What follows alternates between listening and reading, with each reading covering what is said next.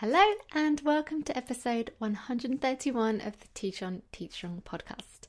And today's episode is all about how you can organize your teacher life in 10 minutes.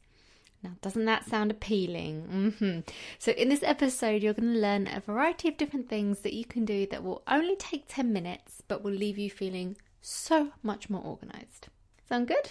Okay, let's get right into today's tips. So, tip number one is to spend 10 minutes going over your calendar for the week. Now, however you do it is fine, whether you're paper, digital, whatever. Personally, I'm all about the Google Calendar, and I have been for the past few years because my school now puts all dates and deadlines straight on there. So it keeps me really organized and I don't have to look things up or worry if things have changed because it gets updated automatically. And also with Google Calendar, I can add my own personal things. Like I can have a separate calendar that merges with it, but different color, if you see what I mean. It's really cool because that means that I can have my whole teacher life neatly together all in one place. And it's compatible across all devices, and I have it on my phone, on my laptop, my school computer, everywhere is all unanimous. And it's just, oh, it makes such a difference. So, to stay organised, I usually spend a few minutes on Sunday night just looking over my calendar for the week ahead to make sure that I know what's coming up and what deadlines I need to be prepared for, etc. It is such a powerful and underused organisational habit, honestly. So, try it if you don't already, it will change your week. So, just go into Monday knowing what's coming so things don't take you by surprise. That'll be particularly useful if you are either a new teacher or new to a school and you don't have the system and routines down. I got an email recently from a new teacher who was saying that they are struggling with what everyone else seems to be able to do naturally. So deadlines just keep popping up and they're like, I don't know, I didn't, didn't know that was coming, or what do I do here? If you have this kind of strategy in place, it really helps you be more prepared. And then if you realize, oh, reports are coming up this week, I'm not entirely sure how I'm meant to do them, it gives you an opportunity to find someone and ask. So, 10 minute calendar prepping is amazing. Tip two is to set yourself reminders. Now, I kind of do this when I'm looking over my calendar, as I can set reminders and alerts on Google Calendar that will ping up for me and remind me of things. So, for example, say I know reports are due on Thursday, but once the hustle and bustle of the week begins, I know I have been prone to forget this, even though I knew it on Monday. Other things get in the way. You know what teaching is like. But when you can set a reminder for, for example, if you've got a planning period, you can remind yourself to not waste that time talking to your colleague and actually make sure you meet the deadline. So, if you know you're prone to forgetting things like that, set yourself reminders. And that doesn't have to be digital, it can be a post it note on your desk or something like that, or a note in your bag or something, I don't know, just to remind you. However, you want to do it is cool, but it's a useful tool if you happen to be a little bit forgetful or there's just too much to remember. Let's be honest, we're holding so much in our brains as teachers, it is not surprising that even the most organized person is going to forget stuff.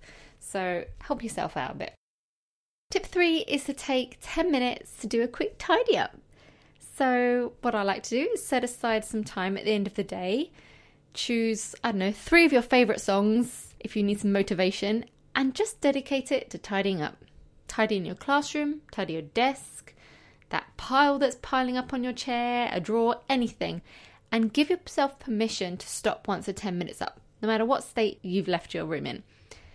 But also, give yourself permission to keep going if you feel you've built up some momentum. I've found music will definitely help do that. It just makes everything a lot more fun when you have music, doesn't it? So, yeah, just the quick 10 minute tidy up will just prevent things from building up and getting out of control and ending up needing to spend like two hours to clean something because you let it go for so long. So, make sure you dedicate some time to tidying up, even if it's just 10 minutes, and that will help you keep much more organized. Tip four is to take some time organizing the digital files on your computer or Google Drive, for example, whatever you use.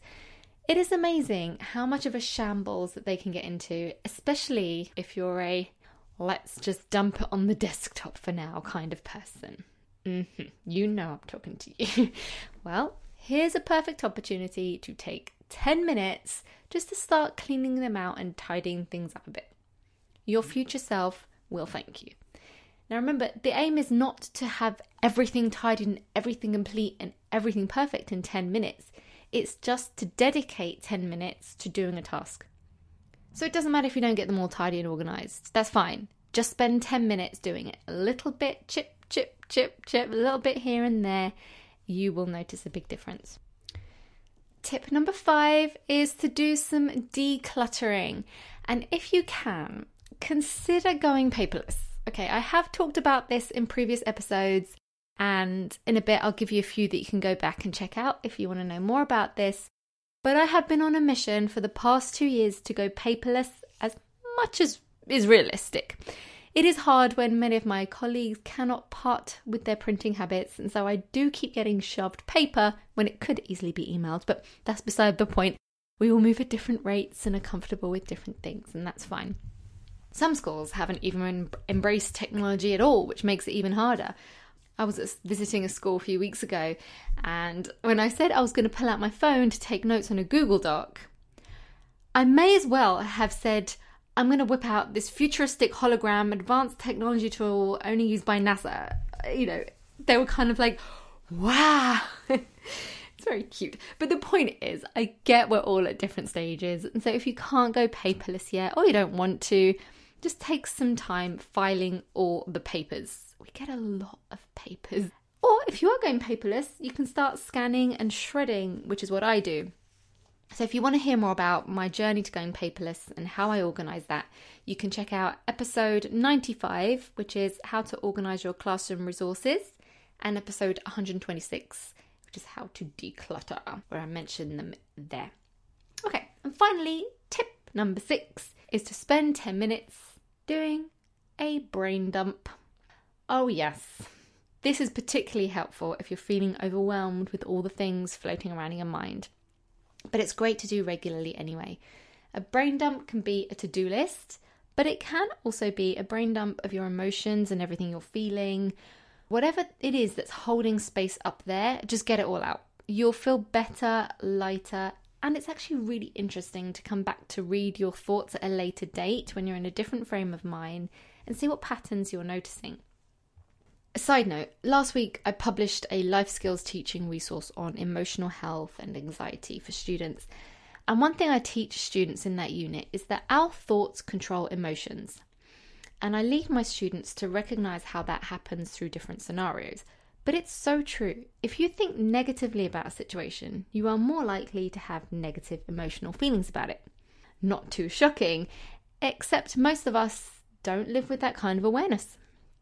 How often do we really stop and think about what we're thinking about? We kind of just accept emotions as they are. We're just like, I'm feeling sad, and then we wallow. Well, brain dumping actually really helps you to stop and reflect on what your thought patterns are, and then you can make adjustments if needed, which is ultimately going to make you happier. So, there we have it six different ways that you can organize your life in just 10 minutes. So let's quickly recap them again for you. Tip one is a weekly calendar review. So check out your deadlines for the week, make sure you know what's coming up, any changes to the schedule, any meetings. Be really clear on what's coming. Tip two is set important reminders or use post it notes or digital, however you want to do it, of key things that you want to make sure you don't forget. Give yourself a little reminder. Tip three is to tidy up a space or corner or drawer or compartment. It doesn't have to be completely finished by the end of it. Just spend 10 minutes dedicated to tidying up. Tip four is clean up your digital files. Computers, I mean, that can also tire you out. If your computer is a mess, you're hunting, looking for things, and that can really tire you out and make you feel really disorganized. Again, the aim is not to have everything perfect in 10 minutes, it's just to dedicate 10 minutes to it, and eventually you will get there. Tip 5 is to declutter all the paper. Oh, the paper. Why so much paper? It's insane. But anyway, uh, it can mount up because filing takes a long time. And so we kind of just let it pile up. Well, I do anyway. I don't know about you, but I let mine pile up in a tray until I look at it and I'm like, I can't bear that that paper has grown so tall. And then I do something about it. Whereas if you dedicate 10 minutes here and there, it doesn't matter if you don't get through all the pile, if you just get through a few, that's fine. Just do what you can in 10 minutes. And it kind of just keeps you on top of everything. And then tip six is the brain dump. Get down all the things out of your head that you're carrying there, whether that's to do list or even just emotions. If things are getting a little bit too much, write it down, come back and review it later, and you can look at it with fresh eyes. Sometimes you think, wow, I was being really dramatic in that scenario. And that kind of helps you see things clearly because sometimes our emotions can control us and it doesn't have to be like that. Also, if you're interested in the emotional health and anxiety resource that I use for my students, I will link that in the show notes for you as well if you want to check it out. You can find the link to that and all the previous episodes I mentioned earlier by going to teachersresourceforce.com forward slash podcast forward slash 131. Also, if you're interested in joining the Teach on Teach On closed Facebook group or getting a weekly email from me with goodies and updates on my teacher life and all these things I've got going on behind the scenes, you can find all the links to those in the link I gave you earlier as well. And finally, as always, Thank you for listening. And if you've been sharing this podcast, I know a few of you have been telling me that you have, and I'm very grateful. Thank you for all you do. That's really kind of you. And that really helps grow our movement and grow our community and just help more teachers, which is the main goal of this podcast. And I love how we're all working together to help each other out. That's amazing community that we're building, and it's thanks to you.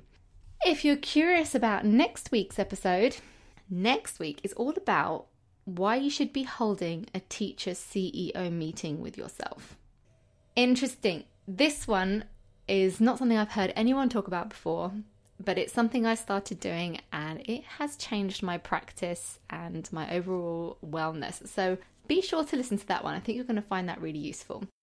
Until then, teach on, teach strong, and I will catch you next time. Bye.